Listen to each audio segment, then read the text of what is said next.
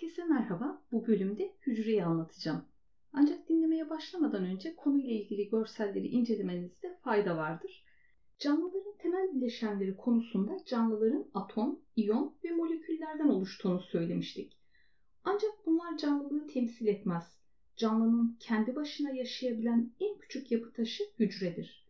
Hücrenin canlılığı yapısındaki atom, iyon ve moleküllerin eksiksiz var olmasına ve işleyişine bağlıdır. Mikroskobun icadından sonra hücrenin keşfi mümkün olmuştur. 17. yüzyılın ortalarında ilk kez bilim insanı Robert Hooke kendi geliştirdiği mikroskopla meşe ağacının mantar dokusundan aldığı çok ince kesitleri incelemiş ve küçük küçük odacıklar şeklinde yapılar görmüş. Bu yapılara hücre anlamına gelen selüla adını vermiş ve 1965 yılından itibaren de hücre kavramı kullanılmaya başlanmıştır. 17. yüzyılın sonlarına doğru Anton van Leeuwenhoek bakterilerin varlığını keşfeden ilk kişi olmuştur. 19. yüzyılda ise bilim insanları Schwann, Schleiden ve Virchow'un yaptığı çalışmalar hücre ile ilgili önemli bir genellemenin ortaya çıkmasını sağlamıştır. Bu genellemeye hücre teorisi adı verilmiştir. Bu teoriye göre hücre canlının temel yapısal ve işlevsel birimidir bütün canlılar bir ya da daha fazla hücreden oluşmaktadır. Yeni hücreler var olan hücrelerin bölünmesi sonucu meydana gelir. Sonraki yıllarda elektron mikroskobunun bulunmasıyla hücre hakkında daha ayrıntılı bilgilere ulaşılmış ve hücre teorisine eklemeler olmuştur. Bunlar hücreler kalıtım maddesi içerir ve bunu bölünerek yavru hücrelere aktarır. Bir diğeri tüm metabolik olaylar hücre içinde gerçekleşir elektron mikroskobunun gelişmesiyle de DNA'nın yapısı keşfedilmiş. Hücrenin yapısını inceleyelim. Sayısına göre hücreleri iki gruba ayırıyoruz. Tek hücreliler, bir hücreliler de diyoruz bunlara ve çok hücreliler. Yapısına ve gelişmişlik düzeyine göre yine ikiye ayırıyoruz hücreleri. Prokaryot hücreler ve ökaryot hücreler. Prokaryot hücrelerin zarla çevrili bir organelleri yok. Sadece protein sentezinin gerçekleştiği ribozom organeli bulunuyor. Kalıtsal materyali halkasal şeklinde olup sitoplazmada dağınık olarak bulunuyor. Bu nedenle mikroskopta belirgin bir çekirdek yapısı görülmüyor. Basit yapılı hücrelerdir prokaryot hücreler ve hepsi tek hücrelidir. Bakteriler ve arkeler prokaryot hücre yapısına sahiptir. Ökaryot hücreler prokaryot hücrelere göre daha büyük ve daha gelişmiştir çift katlı zarla çevrili çekirdekleri vardır ve kalıtsal materyalleri kromatinler halinde çekirdeğin içerisinde bulunur. Zarlı ve zarsız organellere sahiptir. Bazıları tek, bazıları çok hücrelidir. Protistalar, bitkiler, mantarlar ve hayvanlar alemine dahil canlılar ökaryot hücre yapısına sahiptir. Ökaryot bir hücrenin kısımlarından bahsedelim. Dıştan içe sayacak olursak hücre zarı, sitoplazma ve çekirdek. Hücre zarı hücreyi dış ortamdan ayıran canlı, esnek, ince ve seçici geçirgen bir yapıdır. Görevleri hücreyi dış etmenlere karşı korur. Hücreye madde giriş ve çıkışını kontrol eder, yani madde alışverişini de sağlar diyebiliriz. Bu görevini seçici geçirgenlik özelliğiyle yapar. Hücreye şekil verir, hücrenin bütünlüğünü korur, dağılmasını önler, Yapısındaki glikolipid ve glikoproteinler reseptör görevi yapar ve bu sayede hücreye gelen besin, hormon ve mikroorganizmaları tanır. Hücrelerin birbirleriyle iletişimini sağlar. Bütün bunlar da hücreye özgürlük yani kimlik kazandırır. Glikoproteinler ayrıca diğer hücrelerin tanınmasını da sağlar. Hücre zarının yapısından bahsedelim. Günümüzde gören akıcı mozaik zar modeliyle açıklanıyor hücre zarının yapısı. Bu model Singer ve Nicholson tarafından ortaya atılmıştır. Bu modele göre fosfolipidler zarın yapısında iki sıra halinde dizilir ve sürekli olarak hareket halindedir. Bu da hücre zarının akıcılığını sağlar. Proteinler fosfolipidlerin arasına gömülerek mozaik görünümü oluşturur. Fosfolipidlerin baş kısmı fosfat gliserol içerir ve dışa dönüktür. Yağ asitlerinden oluşan kuyruk kısmı ise içe dönüktür. Fosfolipidlerin hücre dışına ve sitoplazmaya bakan baş kısımları suda çözünür. Buna hidrofilik ya da suyu seven diyoruz. İç tarafa bakan kuyruk kısımları ise suda çözünmez. Buna da hidrofobik yani suyu sevmeyen diyoruz. Bu nedenle fosfolipid tabaka suyun hücreye giriş ve çıkışını büyük oranda engeller. Hücre zarında kanal proteinlerinin oluşturduğu por adı verilen açıklıklar vardır. Bazı moleküller bu porlar aracılığıyla geçişini sağlar. Hücre zarındaki proteinlerin bazıları yağ tabakası içinde zarı boydan boya kat eden kanallar oluşturur. Bu kanallara kanal proteinleri denir. Bazı maddeler bu kanallardan geçer. Hayvan hücrelerinin zarının yapısında ayrıca zara esneklik ve sağlamlık kazandıran steroid yapılı kolesterol molekülü bulunur. Bakteriler, arkeler, mantarlar ve bitkilerde hücre zarının dışında ayrıca hücre duvarı da bulunur. Hücre duvarı bakterilerde peptidoglikan, arkelerde yalancı peptidoglikan, mantarlarda kitin, bitkilerde ise ağırlıklı olarak selülozdan oluşur. Hücre duvarı hücre zarının aksine cansızdır. Bu nedenle tam geçirgendir. Kalın ve dayanıklı bir yapısı vardır. Şimdi de hücre zarından maddeler hangi yöntemle geçiyorlar, taşınma şekilleri neler onlardan bahsedelim. Bu taşınma şekillerini maddenin büyüklüğü, elektrik yükü, yağda veya suda çözünebilme özelliği ve konsantrasyonu gibi değişik özellikler belirliyor. Hangi yöntemler bunlar?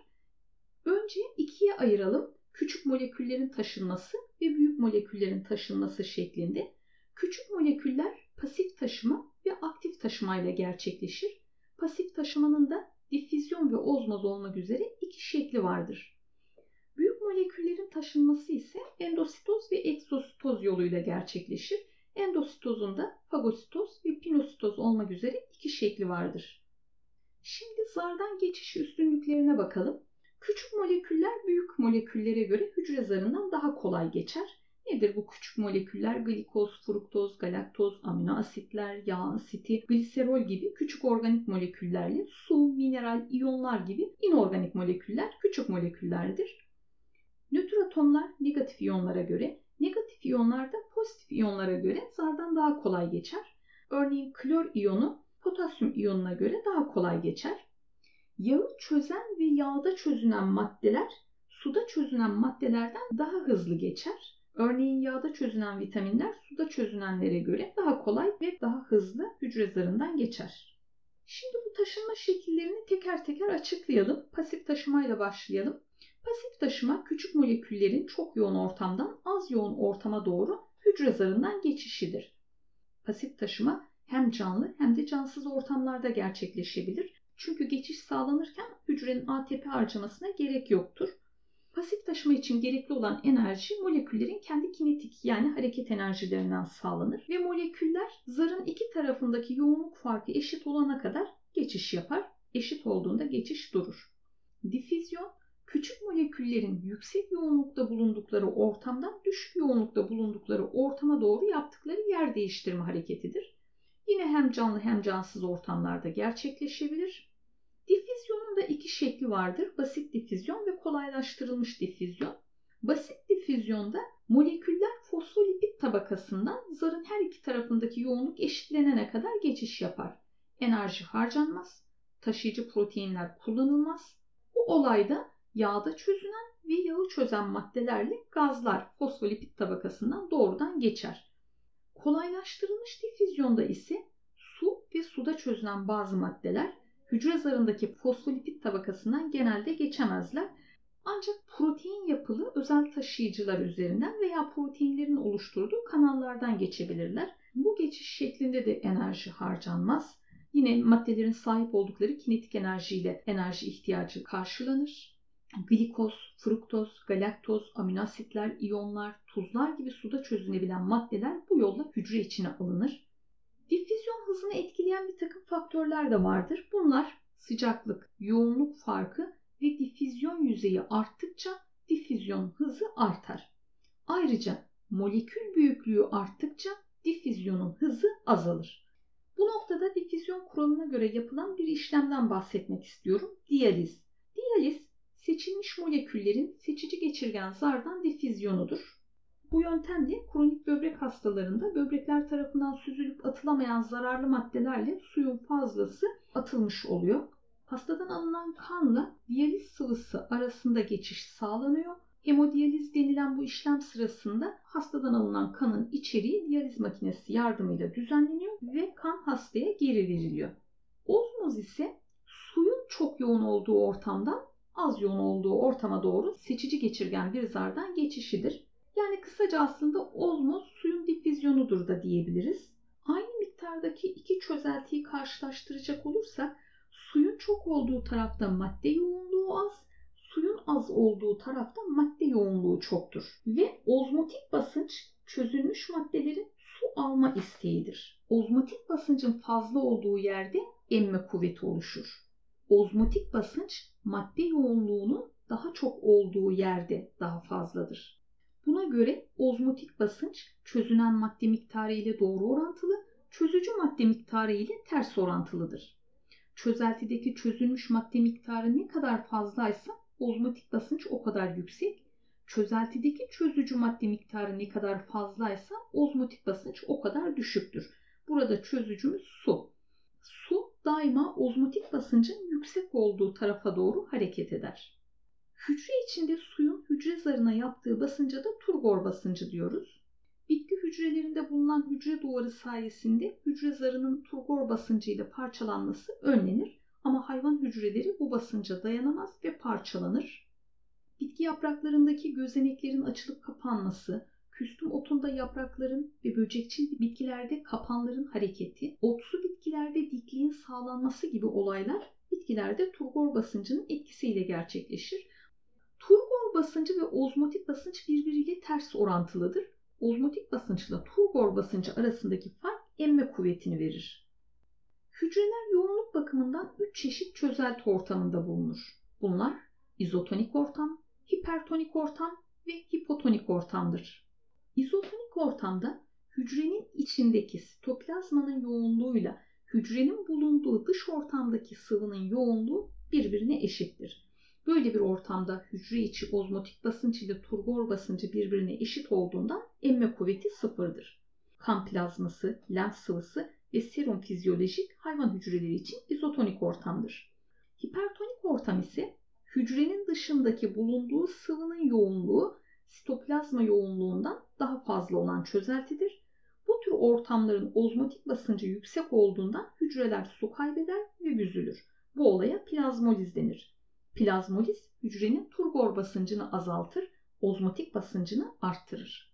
Hipotonik ortam ise hücrenin bulunduğu ortamdaki sıvının yoğunluğu hücrenin içerisindeki sitoplazmanın yoğunluğundan daha azdır. Hipotonik ortamlarda bitki hücreleri su alarak şişer ve turgor haline geçer. Su kaybederek plazmoliz durumuna geçmiş bir hücre hipotonik bir ortama konursa su alarak eski haline döner. Buna da diplazmoliz denir. Aktif taşımayla devam edelim. Aktif taşıma küçük moleküllerin az yoğun ortamdan çok yoğun ortama doğru enerji harcanarak enzim ve taşıyıcı proteinler yardımıyla taşınmasına denir. E, aktif taşıma difüzyonun tersi yönünde işler. İnsan vücudunda sinir hücrelerinde uyartı iletimi sırasında sodyum ve potasyum iyonları aktif taşımayla yer değiştirir. Şimdi büyük moleküllerin zardan geçişine bakalım. Endositoz moleküllerin hücre zarının içeriye doğru çökmesiyle oluşan cepler yardımıyla enerji harcanarak hücre içine alınmasına denir. Hücre duvarı olan canlılar bazı istisnalar dışında endositoz yapmazlar. Endositoz sırasında hücre zarının bir kısmı koparak koful oluşumuna katıldığı için hücre zarı yüzeyinde küçülme görülür. Endositozda enzimler görev yapar ve endositoz da kendi içinde fagositoz ve pinositoz olmak üzere iki şekilde gerçekleşir. Fagositozda büyük moleküllü katı parçaların hücre zarının uzamasıyla oluşan yalancı ayaklar yardımıyla hücre içine alınmasıdır. Yalancı ayaklar besin molekülünü sarar, zarın oluşturduğu bir cep içine alınır ve cep koparak sitoplazmaya geçer. Oluşan bu kofula besin kofulu denir. İnsan vücudundaki ak yuvarlar yabancı mikroorganizmaları bu yolla yok ederler. Amip, öglena, paramezyum gibi tek hücreli ökaryot canlılar ise besinlerini fagositoz yoluyla hücre içine alırlar. Pinositoz ise hücre zarındaki porlardan geçemeyecek kadar büyük moleküllü ve suda çözünebilen maddelerin alınmasıdır. Pinositoz hücre zarından gelişen cepler yardımıyla gerçekleşir. Hücre dışındaki sıvı damlacıkları pinositoz cebinin iki ucunun birleşmesiyle oluşan besin kofulu içerisinde sitoplazmaya alınır. Pinositoz cepleri fagositoz ceplerinden daha küçüktür. Egzositoz ise hücre içinde bulunan büyük moleküllü maddelerin yine enerji harcanarak kofullar yardımıyla endositozun tersi bir yöntemle hücre dışına atılmasına denir. Hücrede üretilen enzim, hormon, tükürük, süt gibi salgılarla bazı atık maddeler egzositoz yoluyla hücre dışına verilir. Egzositozda koful zarı hücre zarı ile birleştiği için hücre zarının yüzeyi büyür bu defa endositozun tersine olarak. Bakteriler ve arkeler zarlı organeller oluşturamadığı için hem endositoz hem egzositoz yapamaz. Ama mantar ve bitki hücreleri egzositoz yapabilir. Örneğin sindirim enzimleri böcekçil bitkilerde ve ayrıştırıcı mantarlarda bu yolla hücre dışına verilir. Sitoplazma ile devam edelim. Sitoplazma çekirdekle hücre zarı arasındaki kısımdır. Yarı akışkan kıvamındadır ve %70-90 oranında su içerir. Ayrıca içerisinde proteinler, karbonhidratlar, yağlar, enzimler, hormonlar, vitaminler, mineraller, tuzlar, gazlar, boşaltım atıkları, ATP, nükleotitler, RNA, asitler, bazlar, iyonlar gibi birçok madde bulunur. İnsan vücudu trilyonlarca hücreden oluşur. Hücre içerisinde birçok organel ve çok sayıda enzim görev yapar. Her bir hücre içerisinde bir saniyede milyonlarca biyokimyasal tepkime gerçekleşir. Karmaşık yapıdaki hücre ve elemanlarının hatasız ve uyumlu bir şekilde çalışması gerekir. Hücre içindeki yapılarda herhangi bir nedenle meydana gelecek olan aksama o hücrenin ya da o canlının hastalanmasına hatta ölümüne neden olabilir. Hücre içerisinde yaşamsal faaliyetlerin gerçekleşmesini sağlayan yapılara organel adı verilir. Prokaryot hücreler sadece bir organele sahiptir. O da ribozomdur, zarsızdır. Protein sentezi yapılır. Ökaryot hücreler ise zarsız, tek ve çift katlı zara sahip organeller içerir. Bazı organeller sadece hayvan, bazıları da sadece bitki hücrelerinde bulunur.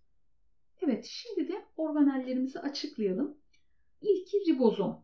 Ribozom protein sentezi yapan organelimiz. Hücrenin en küçük ve zarsız organeli. Büyük ve küçük olmak üzere iki alt birimden oluşuyor. Tüm canlılarda prokaryot ve ökaryot hücrelerde bulunuyor. Ökaryot hücrelerin ribozomları biraz daha prokaryot hücrelerinkine göre büyük.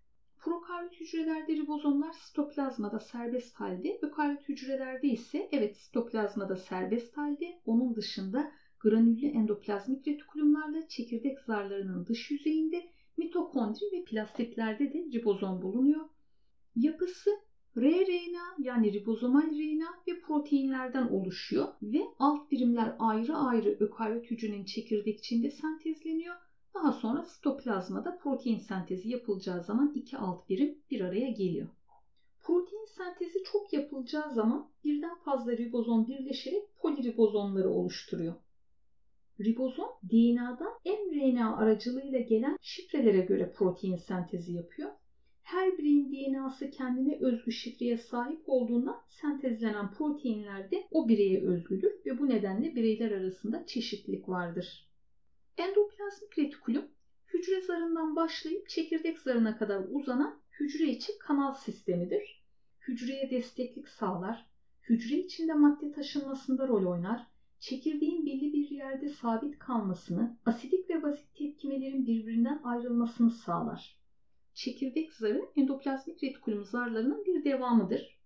Eğer endoplazmik retikulumun zarların üzerinde ribozom varsa bunlara granüllü endoplazmik retikulum yoksa granülsüz yani diğer adıyla düz endoplazmik retikulum diyoruz.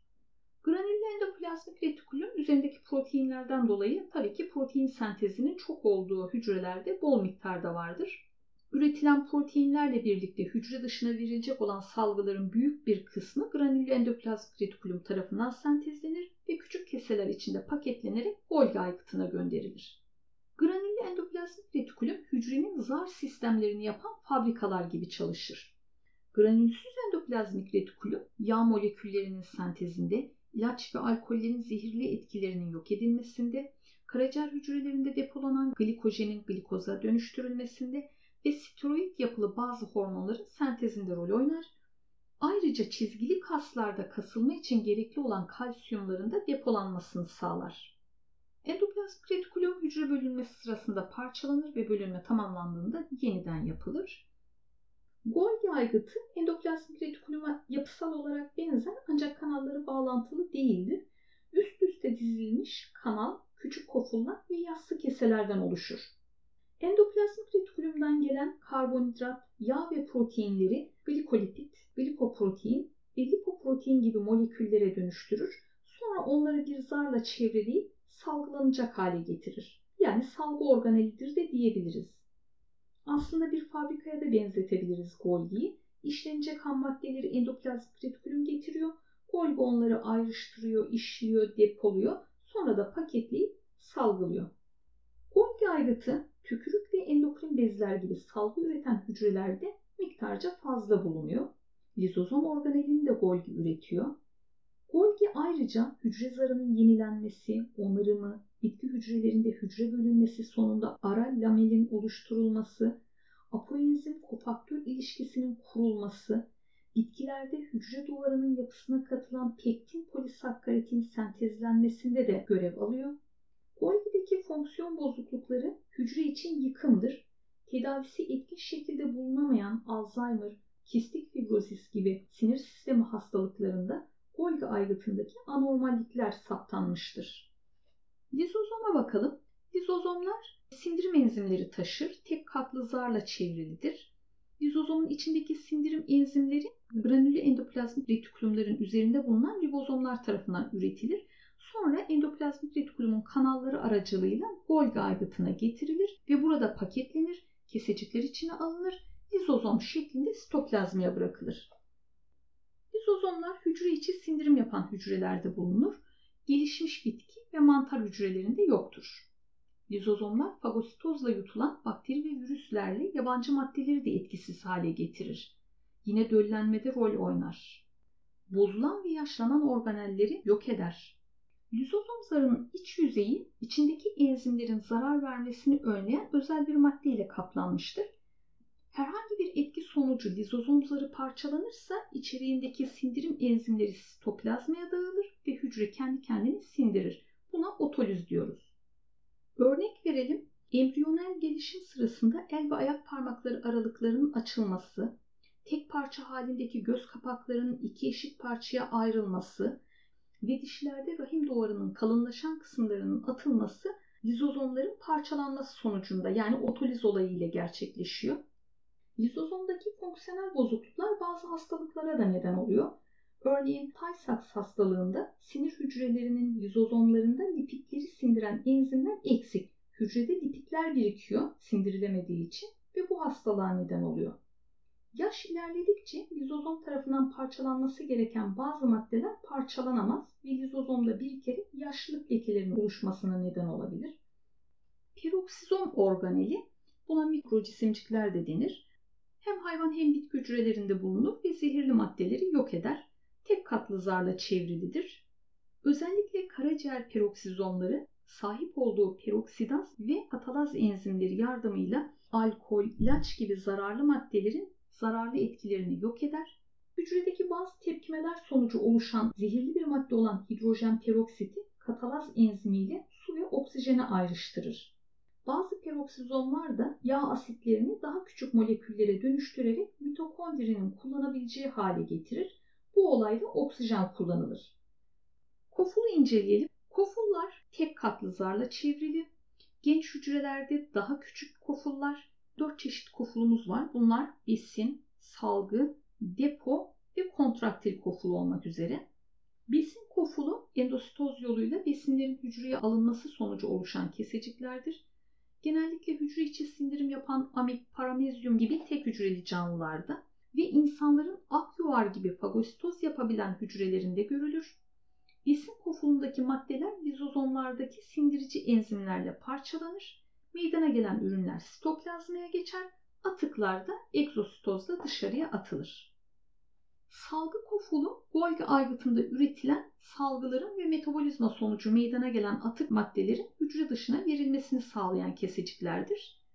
Böcekçi bitkiler ve ayrıştırıcı mantarlar sindirim enzimlerinin salgı kofulları oluşturarak egzositozla hücre dışına atar. Depo kofulu özellikle bitki hücrelerinde görülür, hayvan hücrelerinde daha küçüktür. Bitkilerde zehirli maddeler, metabolizma sonucu oluşan atıklar, boya maddeleri, köklerden suyla birlikte alınan tuzun fazlası, zehirli maddelerle organik asitler yaprak hücrelerinin kofullarında biriktirilir ve sonbaharda yaprak dökümüyle bitkiden uzaklaştırılır. Bazı bitkilerdeki kofulların içinde su, yağ molekülleri ve hava depolanır. Bazı bitkilerin hücre kofullarında ise asit ve bazlarla renk değiştirebilen boya maddeleri vardır.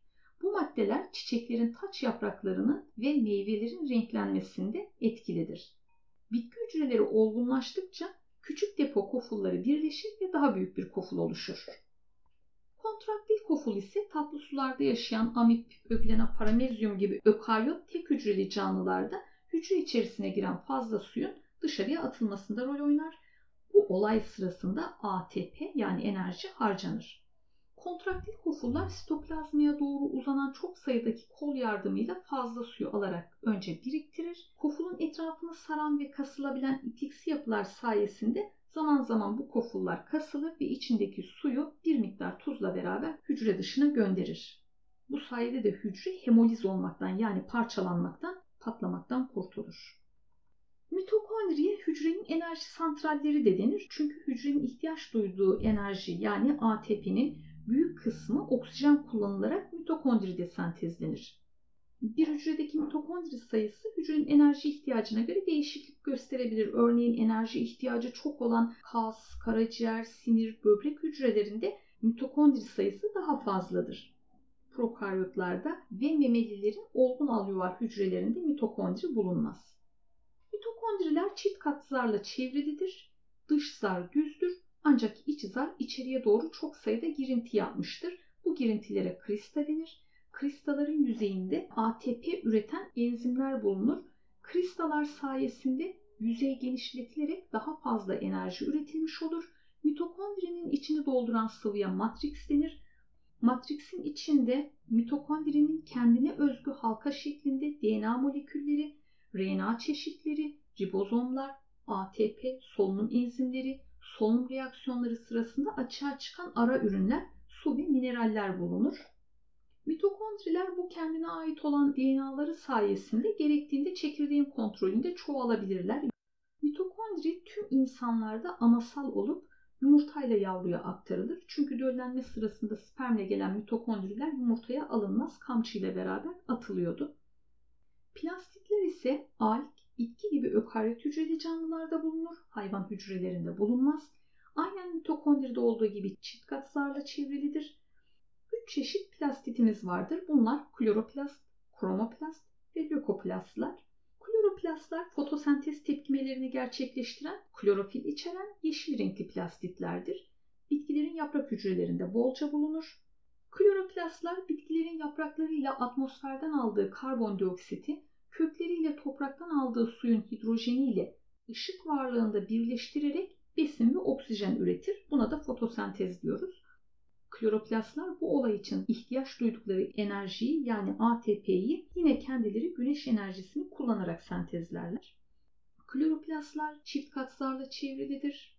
İç kısmında tilakoid adı verilen klorofil taşıyan yaslaşmış kese şeklinde başka bir zar sistemi vardır ve tilakoidler üst üste dizilerek granumları oluşturur. Kloroplastın içini dolduran sıvıya da stroma diyoruz. Stromanın içinde mitokondride olduğu gibi yine halka şeklinde DNA molekülü, tüm RNA çeşitleri, ribozomlar ve enzimler bulunur. Kloroplastlar da ihtiyaç halinde çekirdek kontrolünde çoğalabilirler. Kromoplastlar ise bitkilerde yeşil renk dışında diğer renk pigmentlerini taşır. Fazla miktarda sarı renkli, turuncu renkli ve kırmızı renkli pigmentler içerir. Kromoplastlar bitkilerin taç yapraklarında, bazı bitkilerin kök, meyve ve tohumlarında bulunur. Örneğin limon gibi bitkilerde sarı renkli ksantofil, havuçta turuncu renkli karoten, domateste kırmızı renkli likopen bulunur. Kloroplastlar kromoplastlara dönüşebilir. Leukoplastlar ise bitkilerin kök, gövde, tohum, yumru gibi kısımlarında bulunan renksiz depoplastitleri de diyebiliriz bunlara.